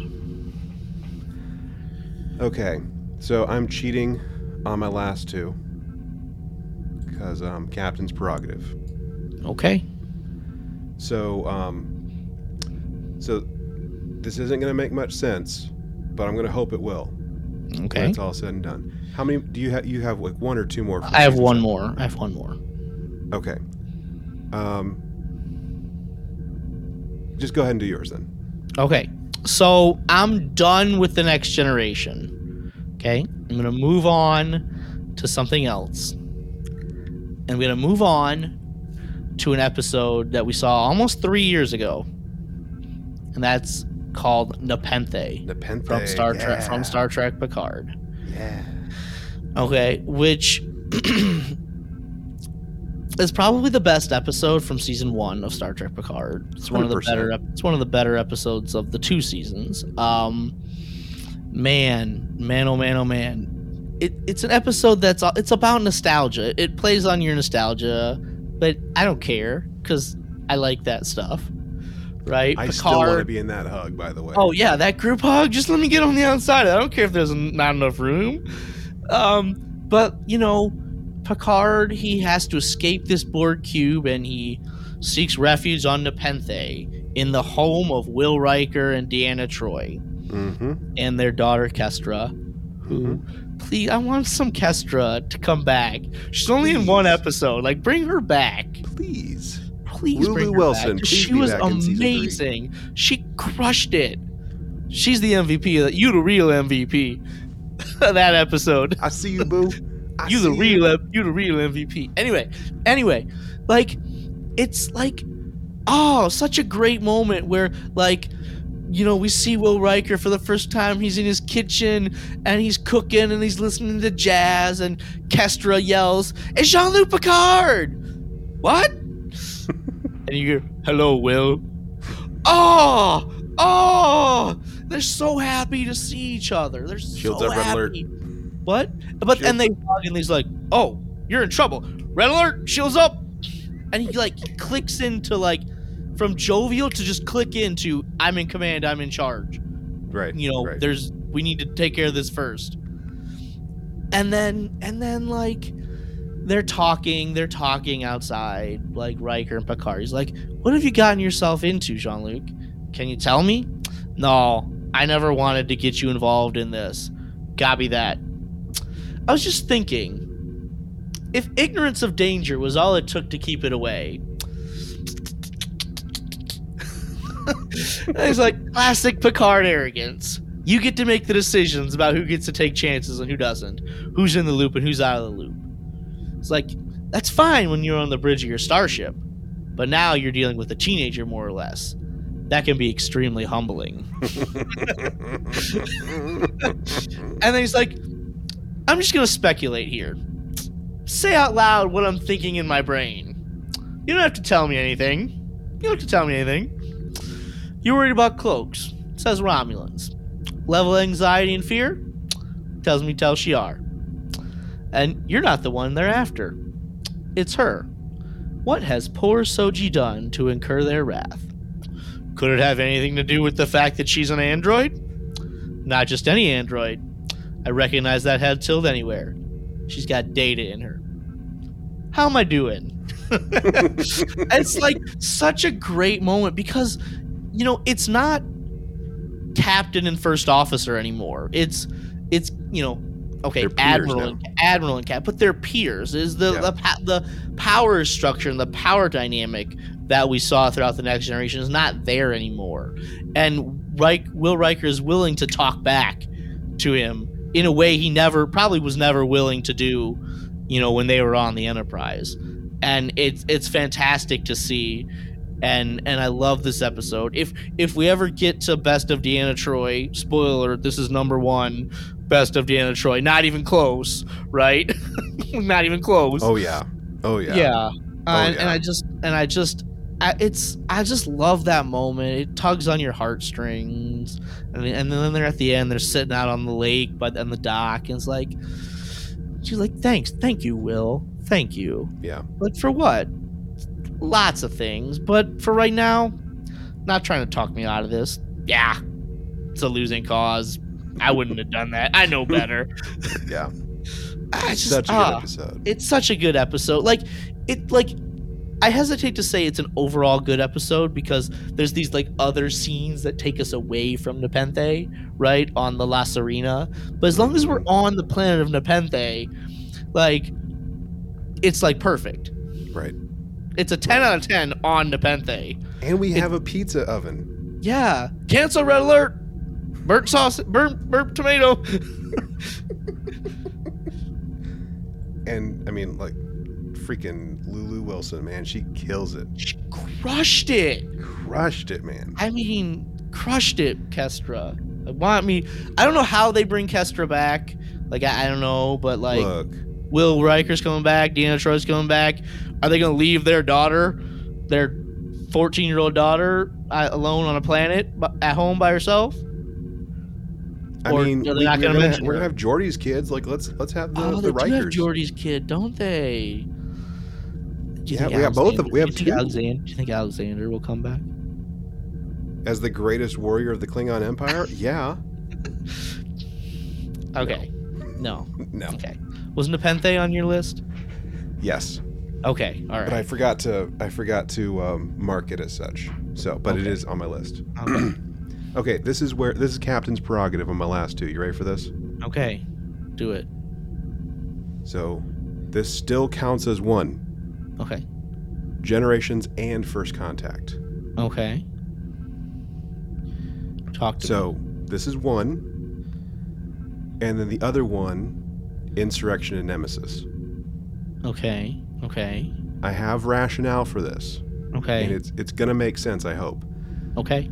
So we, as I mentioned with Icarus Factor, with it being the start of like the captaincy kind of conversation, you you do have a tonal shift pretty much from the show to the films, which is kind of to be expected.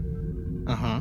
Um, from like the way the shots are made, like just the story that's being told, um, things of that nature.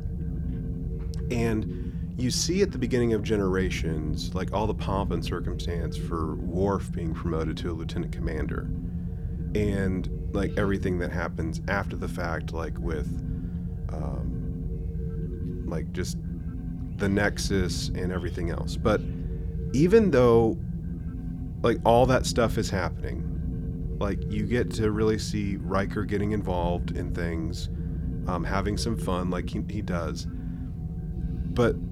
The shift, I think there's a shift, and it's it's like almost a blink and you miss it kind of moment, but it's important nonetheless in my book, and it's it's almost like a it's a throwaway line, basically, and it's they're they're on the destroyed bridge of the Enterprise D, collecting the Picard um, uh, family tree book or whatever, scrapbook or something, right?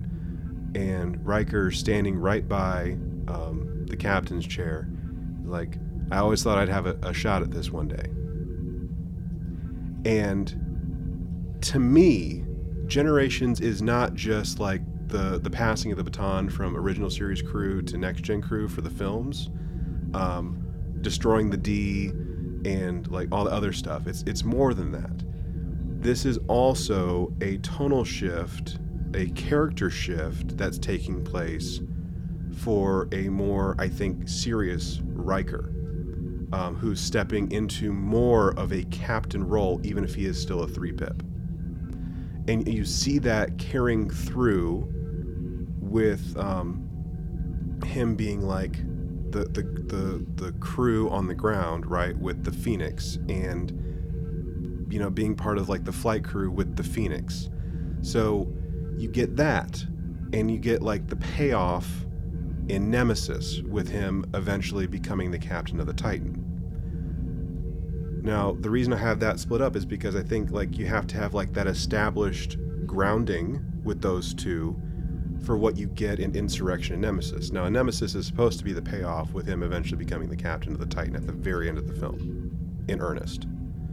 But Insurrection and Nemesis are important because even though they might not be uh, the more uh, beloved films of the Next Gen era films, that's fine. I, I like them. They, like, Insurrection continues to grow on me. Even Nemesis, to a certain extent, grows on me a little bit like a fungus. It's fine. But what we see in Insurrection, um, because they're they're in the the Briar Patch, it's like doing like this like you know Fountain of Youth thing, and it's a reawakening things that were there that were just kind of dormant between Riker and Troi. Again, it's back to Riker and Troi and their relationship. That's important.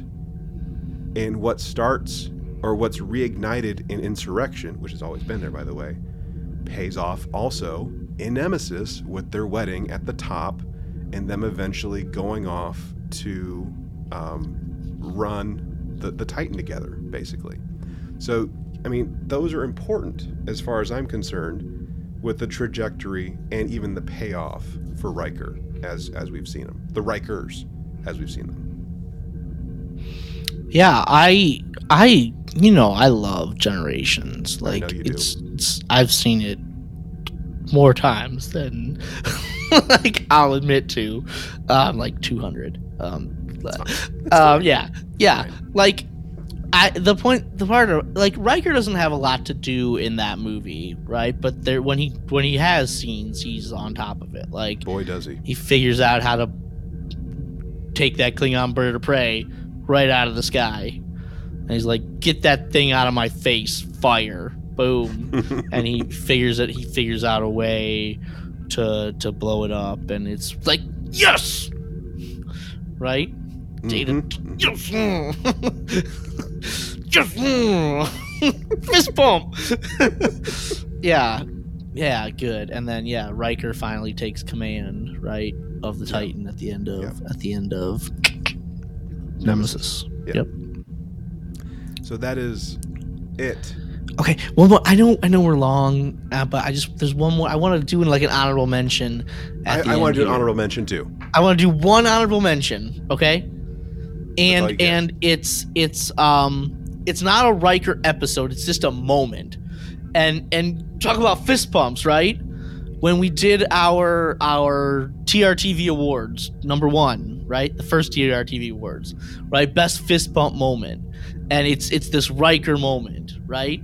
At the end of at in Arcadia Ego Part Two, right? Riker saves the day on the Zhang He, and he comes in. He's like, "Acting Captain William Riker, in command of the Federation starship Zhang He. Zhang He. It's my duty to inform you that the Federation of Planets has designated planet Golion Four under the protection of Starfleet, according to the Treaty of Algeron." Right, whatever. Okay, and then he's like, General or Commodore or whatever you're calling yourself right now. I'm on the bridge of the toughest, fastest, and most powerful ship Starfleet's ever put into service. And I've got a whole fleet of them right at my back. We've got our phasers locked on your warp cores. Nothing would make me happier than to give than you giving me an excuse to kick your treacherous Tel Shiar ass. But instead, I'm going to ask you one more time. Stand down. And like I always remember I always picture that that scene in my head is him being like super forceful and aggressive, but he's like laid back, he's got the lean in his chair, right? He's like, nothing would make me happier than to kick your treacherous Tel Shiar ass, but I'm gonna give you one more chance. Stand down. And he's just like he's it's like he's been there the entire time, like in that seat, you know, he hasn't been retired. He's just been a captain for those fourteen years, right? And he's perfectly in his space. And I'm just like, yo, you you tell that mean Tel Shiar lady. You tell her off. You go, go. It's just a moment, but it's amazing, that one moment. Yes, yes. And I'd say, like, for me, like, the other honorable mention would have to be in Lower Decks when we finally get to see the Titan showing up. Like, that was the first time we saw the Titan on screen anywhere. Like, Riker's Titan, not the Titan A that we're going to be seeing in in Picard Season three. Like, the Luna-class Titan, the eight oh one oh two. Let's go. We get to see it. mm-hmm. and a Packlet party, and I wasn't invited. It's the Titan, Mariner. Like, you know Riker? Oh, yeah. Go way back. We're drinking buddies. We go way back, yeah. Oh, man. This is fun. This was fun, yeah. This was fun. God, Will Riker. Man. Good character, Will Riker. Man, I'm kind of sad that it's over. Yeah. It is a little sad. Yeah. Oh, well. You know, we always we'll have our memories. Yeah, we'll, we'll always, always have, have Paris. Or the Titan. Or the Titan. We'll always have the Titan. Mm-hmm. All right, man. Well, that's that. Um, that's and that. To appease um, the good commander, we do um, have something. Oh, we man. we should move on to um, you know, the most important part of the show. And that, of course, is the Twitter poll. Twitter poll. All right, Eric. I knew, I knew, I knew that um, you would be a, a sad, sad commander if we didn't have this. So, I asked um, a very important question, as I always do, to the people of the Twitter, because Twitter rules, right? I mean, they they they know all the answers, right? So, um, here's the important question. Uh, totally on brand with uh, this episode. Which is your favorite William T. Riker? Is it Babyface Riker from T N G, Movie Riker, like the Riker we see in Generations through Nemesis, Animated Riker from Lower Decks, or Papa slash Pizza Riker from Picard Season one? Babyface Riker, Movie, movie Riker. Riker, Animated Riker, mm-hmm. or Pizza Making Riker. Basically, yeah. Papa Riker, Pizza Riker, whatever. Oh, all right. So of those choices, right? Yep. It's it's Papa Riker, right? Of those choices, because he's he's brilliant. They used him brilliantly, I thought. Okay. And as Papa Riker, so I'm I'm going with that. That's okay. My answer. That's Eric's locking it in. With Papa Riker. Papa, Papa Pizza Riker. Riker. Papa Pizza Riker. It's a Riker. It's a Papa Pizza. Papa Pizza Riker. All right. um, all right. So let's uh, let's go to the results. So um, we have a two-way tie for last place, or would it be third place? I don't know. Eh, let's go glass half full. Uh, we have a two-way tie for third place. How about that?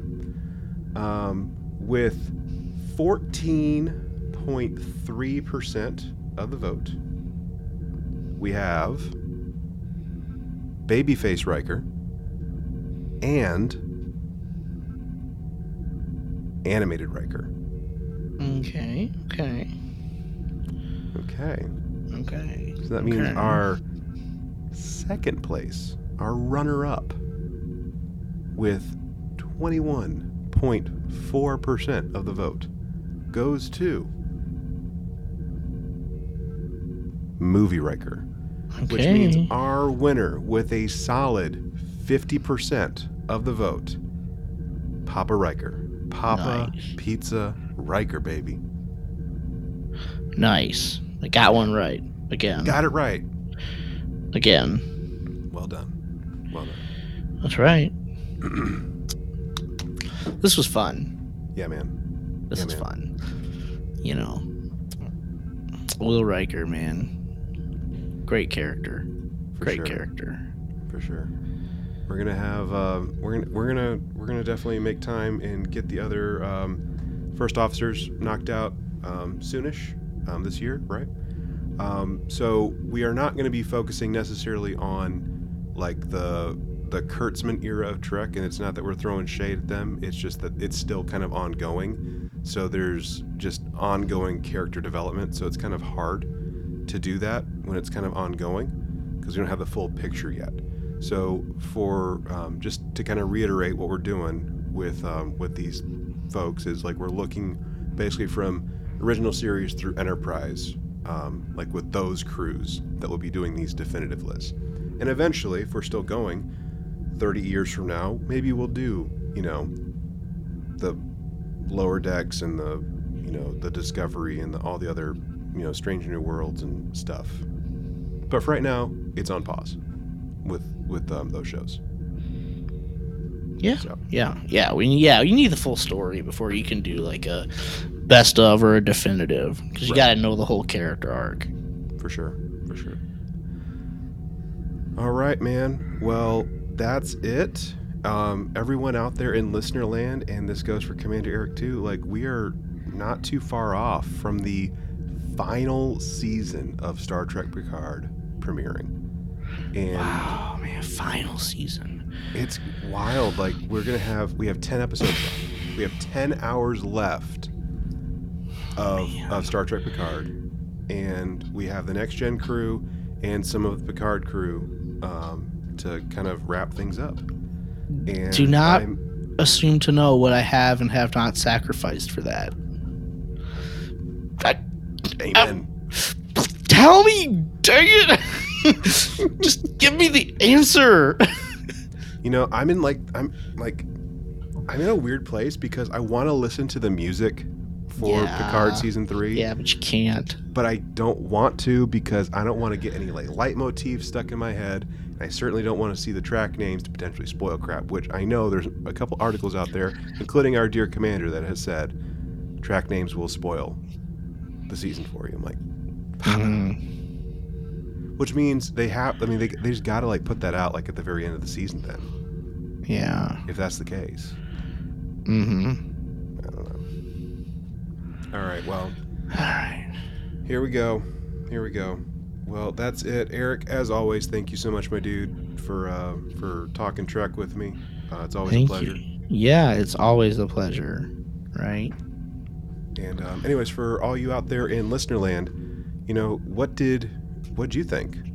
Um, you know, do you, do you think that we missed some episodes? Like, are there like some episodes that would have been on your best of Riker list, your definitive Riker list that we didn't mention?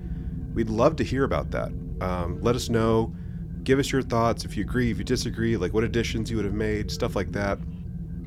Um, you know, here, um, you know, you, with our with our hailing frequencies. So make sure you um, enter in coordinates to T R T pod at gmail dot com.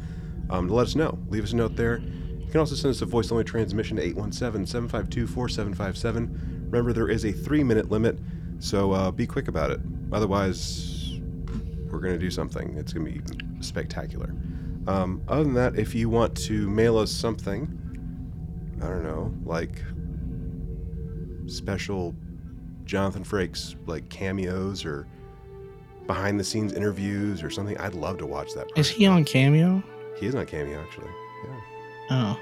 Make sure it gets to uh, the Lone Star Station, P O Box two four five five, Azle, Texas seven six zero nine eight. Everyone, thank you so much for tuning in, and as always, remember to boldly go and make it so.